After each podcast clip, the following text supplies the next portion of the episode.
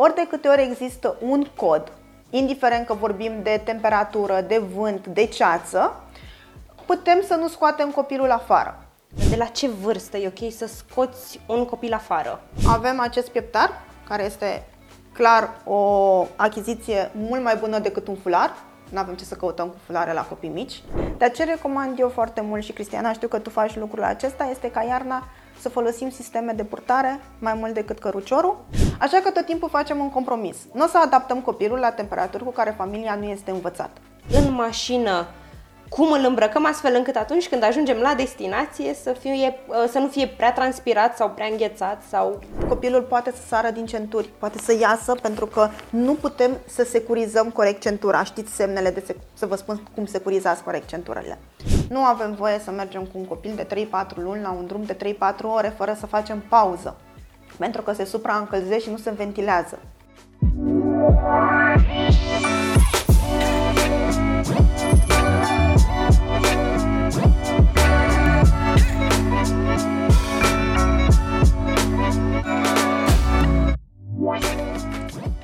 E iarnă și e frig și majoritatea copiilor care vin în cabinet sunt fie supraîmbrăcați, fie subîmbrăcați. Mai rar cam dezbrăcați, dar super, super îmbrăcați și cu o temere din aceasta masivă de a nu răci copilul pentru că este rece și că este frig și dacă îl scoatem afară și nu-l scoatem. Și cum puteam să port mai bine discuția aceasta cu voi decât să invit alături de mine o mamă de bebeluș mic și să o las pe ea să-mi spună care sunt temerile ei și ce putem face și cum îmbrăcăm copilul. Și mai mult de atât, Cristiana, mama despre care vorbeam, a venit cu toate hăinuțele aproape pe care le are pentru Filip, care are 8 luni. Da. Și haideți să vedem, uh, Cristiana, spunem tu, ce îngrijorări ai sau ce îngrijorări crezi tu ca o mamele atunci când vine vorba de iarnă și îmbrăcatul copilului? Uh, îți mulțumesc în primul rând că m-ai invitat la această discuție pentru că e uh, un lucru care pe mine chiar m-a îngrijorat așa un pic acum cu sezonul rece, pentru că mie îmi place frigul. Nu-mi dau seama dacă eu îmi îmbrac corespunzător copilul, având în vedere că nu pot să țin cont de regula cu un strat extra față de. Uh-huh. Uh, și în primul rând aș vrea să te întreb când scoatem copilul afară, de la ce vârstă e ok să scoți un copil afară? Bun. În principiu, absolut toți copiii ies afară din momentul în care externăm din maternitate. Și dacă am avea o problemă ca un copil, un nou născut, să petreacă timp afară, v-am ține în maternitate o lună. Da? Atâta timp cât din ziua 3 de viață, 5 de viață, copilul este externat, putem să începem să-l scoatem afară în condiții termice corespunzătoare și inițial perioade scurte de timp. Deci adaptarea la uh, factorii de mediu exteri- exterior uterini nu țin doar de adaptarea la temperaturile din casă și la mediul din casă, ci și la mediul care este în afara casei. Așa că putem să scoatem sugarul de 3 zile, 5 zile afară din casă, îmbrăcat corespunzător și Um, crescând intervalul de timp pe care copilul îl petrece afară. Deci nu o să stăm cu un copil de 3 zile, 3 ore afară din prima, ci o să stăm cu el 15 minute azi, 20 de minute mâine, jumătate de oră și tot așa lungind timpul până atunci cât ne simțim și noi și copilul confortabil să stăm afară. Uh, dar uh, cum știm că nu este prea frig pentru uh-huh. copil sau prea vânt sau că vremea nu e adecvată? Ok. Cel mai ușor mod de a vă asigura că avem condiții meteo corespunzătoare este să vă verificați telefonul. Și dacă pe aplicația de pe telefon nu există o atenționare de cod, atenționările acestea meteo pe care sunt uh, eliberate constant, în care să ne spună că e cod de ger, galben, roșu, portocaliu. Ori de câte ori există un cod, indiferent că vorbim de temperatură, de vânt, de ceață, putem să nu scoatem copilul afară. Pentru că înseamnă că condițiile meteo nu sunt caracteristice climei în care noi trăim în mod normal. Prin urmare, nu are sens să adaptez copilul la niște condiții meteo extreme. Deci, în România o să-i scoatem afară în niște condiții, oamenii care trăiesc în țările nordice o să-i scoată în condiții în care noi poate nu ne simțim în confort să facem lucrul acesta, iar oamenii care stau mai la sud în alte condiții. Da? Deci, cod, atenționare de cod de vreme rea, copilul rămâne în casă. Nu există atenționare de cod, scoatem copilul afară, îmbrăcat corespunzător. Dar ce înseamnă acest îmbrăcat corespunzător? Câte straturi îi punem? În ce ordine le punem? Ce materiale alegem pentru, pentru a îmbrăca copilul, astfel încât el să fie într-un confort termic? Bun. Um, facem uh, aici, o să vreau să fac o mențiune legată de copiii născuți prematur. Dacă copilul este născut uh, mai devreme sau copiii cu greutate foarte mică la naștere, chiar dacă s-a născut la termen, dar dacă are o greutate mai mică, aici lucrurile sunt un pic diferite și ceea ce o să discutăm azi nu se aplică în cazul lor. De ce? Pentru că ei au un strat adipos mai subțire, mai slab dezvoltat și atunci sunt mai sensibili la frig decât sunt copiii născuți la termen și normoponderale, adică copiii cu o greutate normală. Acum, Chiar și în rândul copiilor cu greutate normală există clar uh, preferințe. Unora o să ne placă cum ești tu uh, mai mult pe partea de frig, alții o să fim uh, din contră fani căldură. Nu știm cum este copilul nostru, deci ne putem orienta, putem să avem un ghid și în funcție de acesta să vedem cum se simte el. Dacă plânge exagerat, dacă transpiră, atunci sunt semne că l-am îmbrăcat prea mult. Dacă din contră avem marmorare, acea piele mov cu vase de sânge pe care le putem vedea, circulație uh, vizibilă, degețele mov, unghiuțe mov, atunci înseamnă că este frig și putem să mai adăugăm straturi sau să mai scoatem. Și foarte bine mi-a zis Cristiana de straturi. Asta este cel mai bun mod de a îmbrăca copilul în straturi. Adică nu o să-i dăm ceva extrem de gros din prima pe el și să-l lăsăm doar cu ceva foarte gros pentru că nu o să poată mișca. Și dacă nu se mișcă, Asta o să reducă temperatura pe care copilul o simte, nu o să reușească să se încălzească. Așa că venim cu varianta de straturi. Primele straturi tot timpul o să fie din materiale naturale, fie că vorbim de lână, fie că vorbim de bambus, mătase sau bumbac, dar o să alegem tot timpul un material natural care să absorbă umiditatea. În cazul în care l-am îmbrăcat prea gros, nu mi-am dat seama, este prima oară când ies cu copilul afară la o temperatură și nu știu cum reacționează el. În momentul în care folosim materiale naturale, acestea absorb umiditatea, iar copilul nu rămâne cu transpirația pe piele și prin urmare nu o să resimtă frigul la fel de tare ca atunci când rămâi cu transpirația pe piele și acea transpirație uh, îngheață, da? se răcește foarte, foarte rău.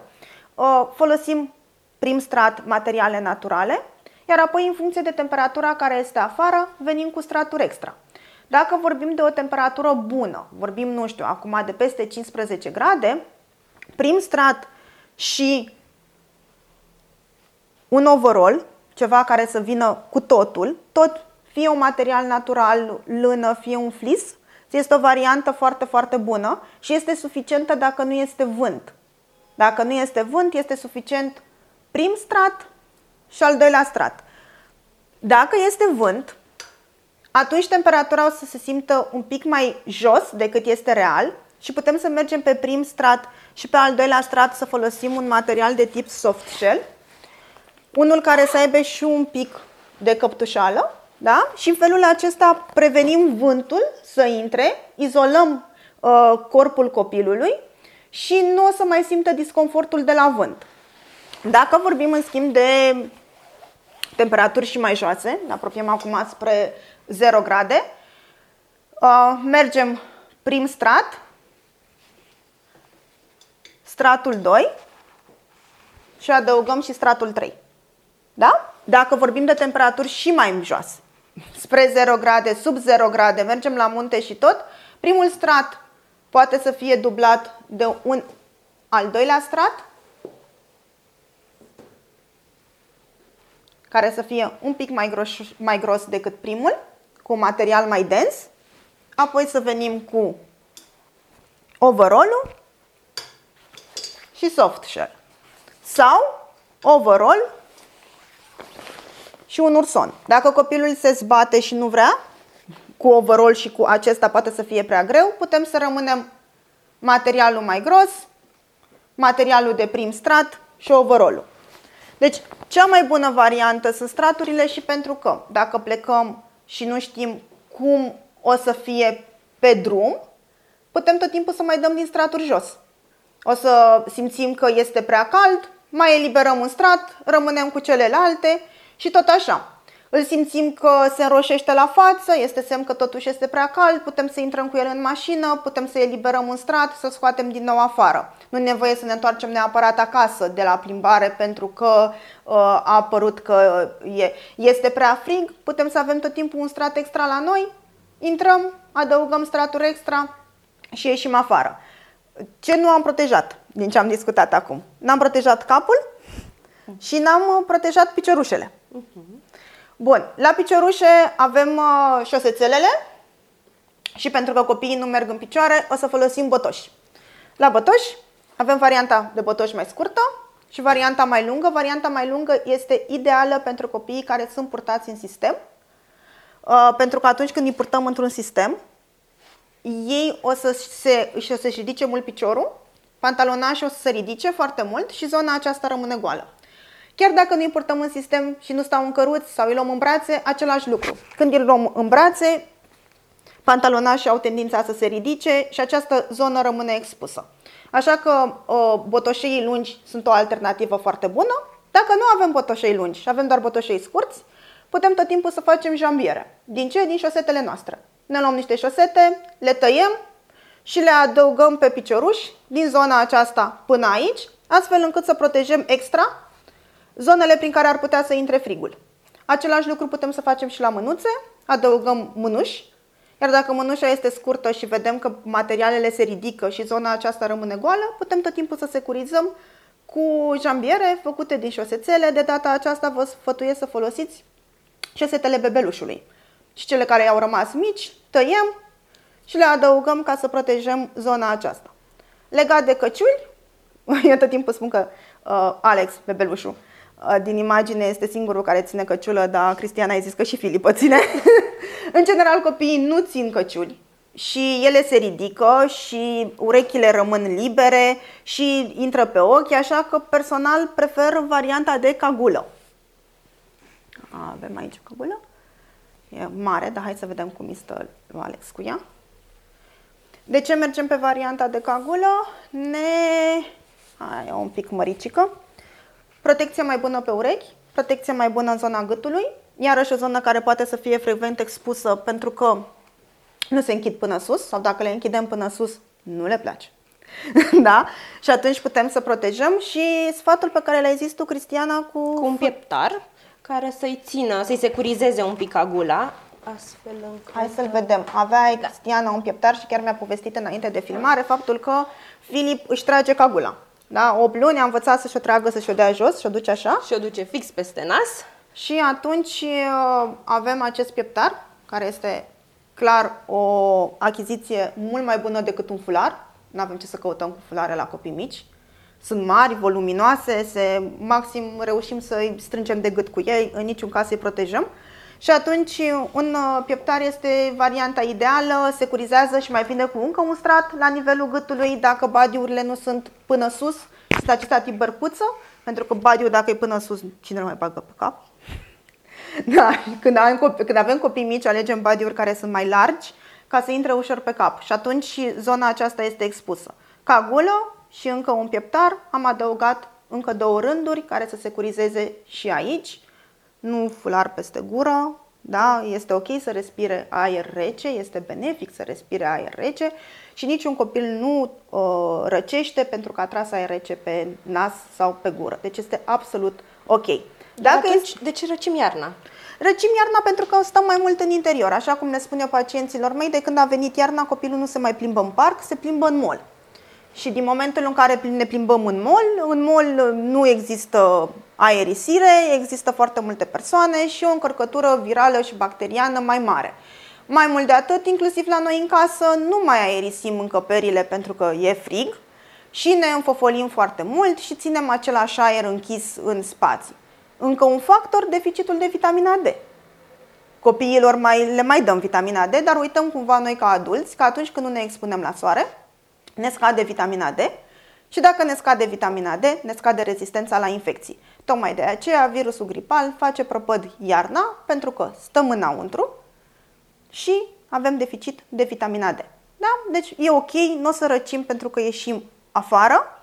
Dacă ieșim afară totuși în condiții neprielnice, adică foarte slab îmbrăcat, prost îmbrăcat și ne este foarte frig, atunci poate să scadă apărarea la infecția organismului, pentru că organismul o să fie atent ce să facă, să facă termoreglare, adică toate resursele lui o să ducă prin a mă încălzi pe mine și a mă ține în viață, reglându-mi temperatura corpului, așa că nu o să mai fie atât de atent să țină deoparte virusii care ar putea să vină în acest moment către mine. Dar clar răcim mai mult pentru că petrecem mai mult timp în interior, ne expunem mai puțin la soare și normal mai mâncăm mai puține fructe și legume proaspete. Mm, aș mai vrea să te întreb tot legat de uh, partea asta cu infecțiile în sezonul rece și cu uh, partea de termoreglare. Uh, cum facem astfel încât să știm că bebeluș, cum putem verifica bebelușul, uh, să, unde îl verificăm? Dacă e cald, dacă e frig? Uh-huh, Cum ne dăm uh-huh, seama? Uh-huh. Niciodată la piciorușe, că astea sunt reci. o idee foarte proastă este să verifici dacă copilului tău este frig punându-i mâna pe picioare, mai ales dacă este un sugar. 0, 3 luni, 4 luni, 5 luni, piciorușele o să fie reci, indiferent câte șosete dați, pentru că circulația periferică nu este foarte bine dezvoltată acolo și atunci e normal. Nu este semn de frig, spuneam, este semn de marmorare.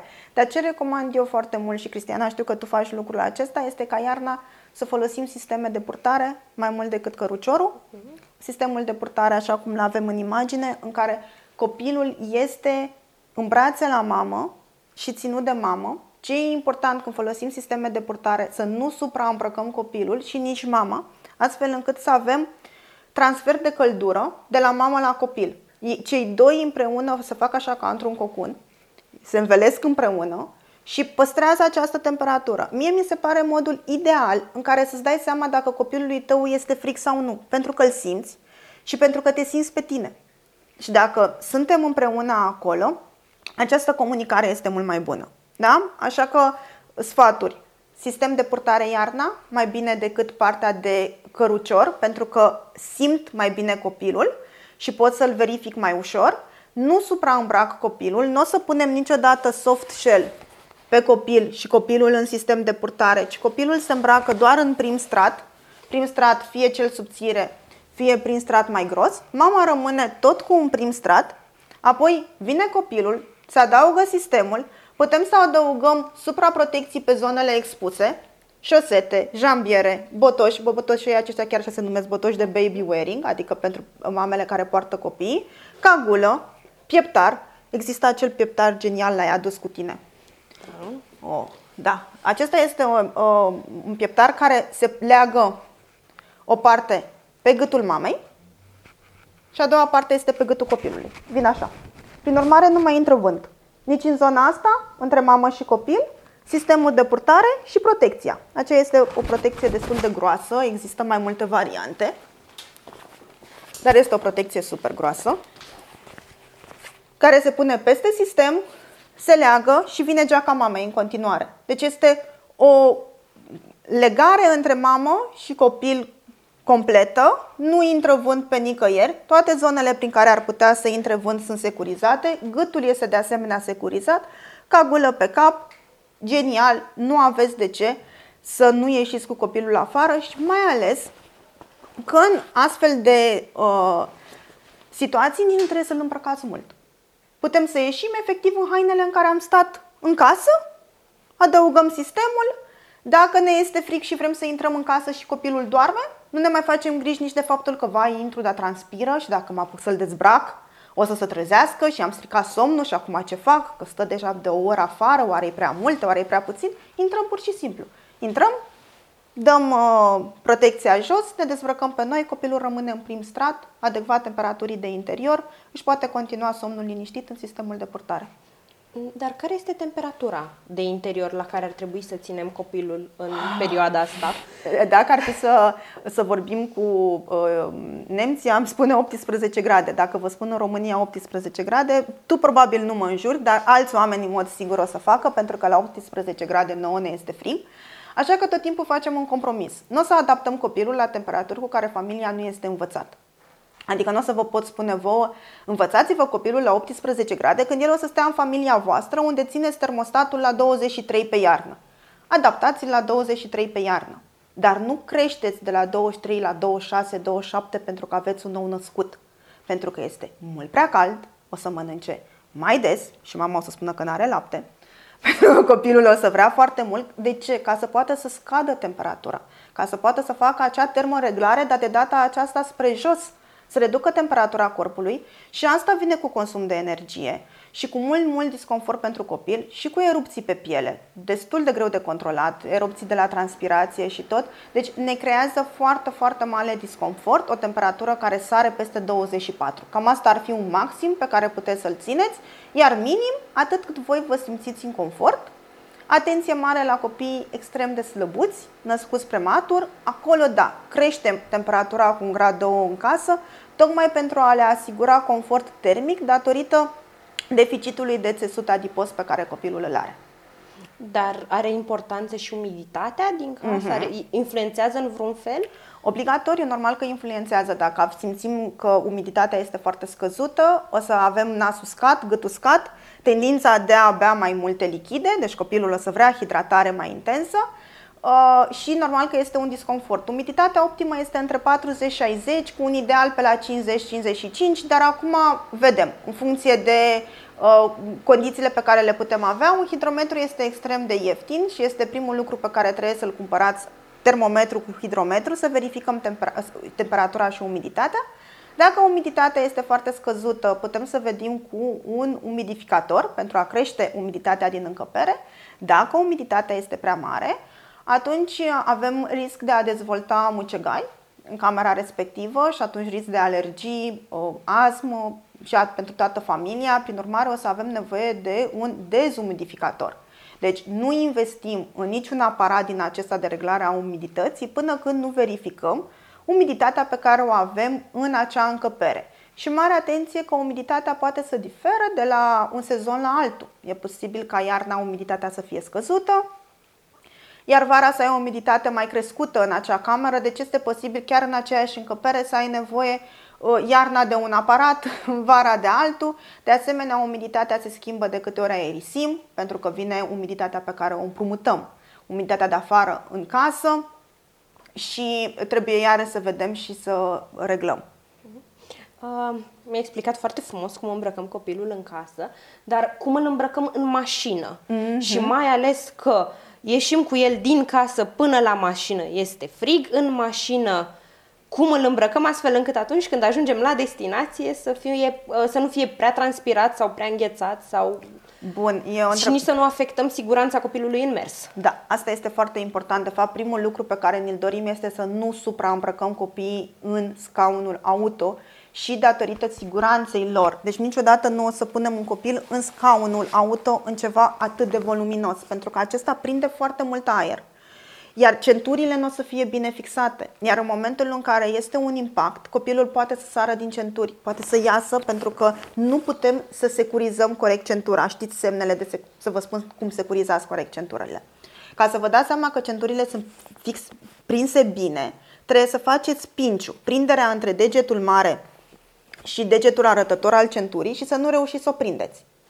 Trebuie să fie atât de tensionată încât să nu pot să o prind. Dar în același timp trebuie să pot să trec cu un deget printre umărul copilului și centura. Dacă nu pot să bag un deget între ele, înseamnă că este mult prea strâns, iar dacă reușesc să prind centura între degete, înseamnă că sunt mult prea largi. Nu o să putem niciodată să tensionăm corect o centură a unui copil care este îmbrăcat în haine care captează mult aer, extrem, extrem de voluminoase. Prin urmare, în scaunul auto, copilul o să stea doar în prim strat, în hainele de prim strat, așa cum stă și în casă. Normal că o să încălzim mașina în avans, normal că putem să folosim un astfel de uh, overall gros în care să îmbrăcăm copilul din casă până la mașină, să nu mai mă chinui cu trei straturi dacă el nu are de gând să stea afară, ci efectiv e o tranziție din casă până la, mașina încălzită în avans, am desfăcut copilul din overolul foarte gros, l-am fixat corect în centuri și când ajung la destinație îl scoatem din centuri. Atenție la copiii mici să vă opriți pe drum și să scoateți copiii din scaun.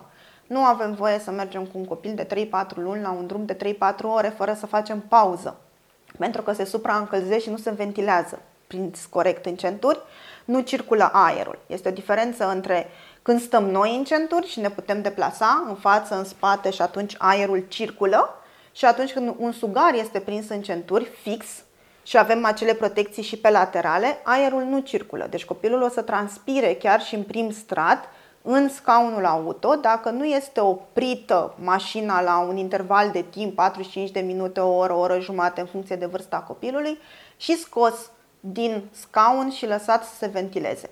Dacă vedem că a și transpirat, putem să-i schimbăm primul strat și să-l repunem apoi în scaun. Îți mulțumesc tare mult că mi-ai răspuns la toate întrebările și că m-ai ajutat să pot să-mi îmbrac copilașul astfel încât să se simtă confortabil la plimbările mai lungi de iarnă. și eu îți mulțumesc, Cristiana, că ți-ai luat timp și ai fost azi alături de mine și ne-ai ajutat ca împreună să creștem mame care să știe să-și îmbrace copilul corespunzător și în sezonul rece și fără teamă de răceli că nu avem voie să ieșim dacă este foarte, foarte frig. Eu sunt Roxana Cristianovici, medic specialist pediatru și vă aștept și la următoarele episoade din ABC de Pedia. Bye.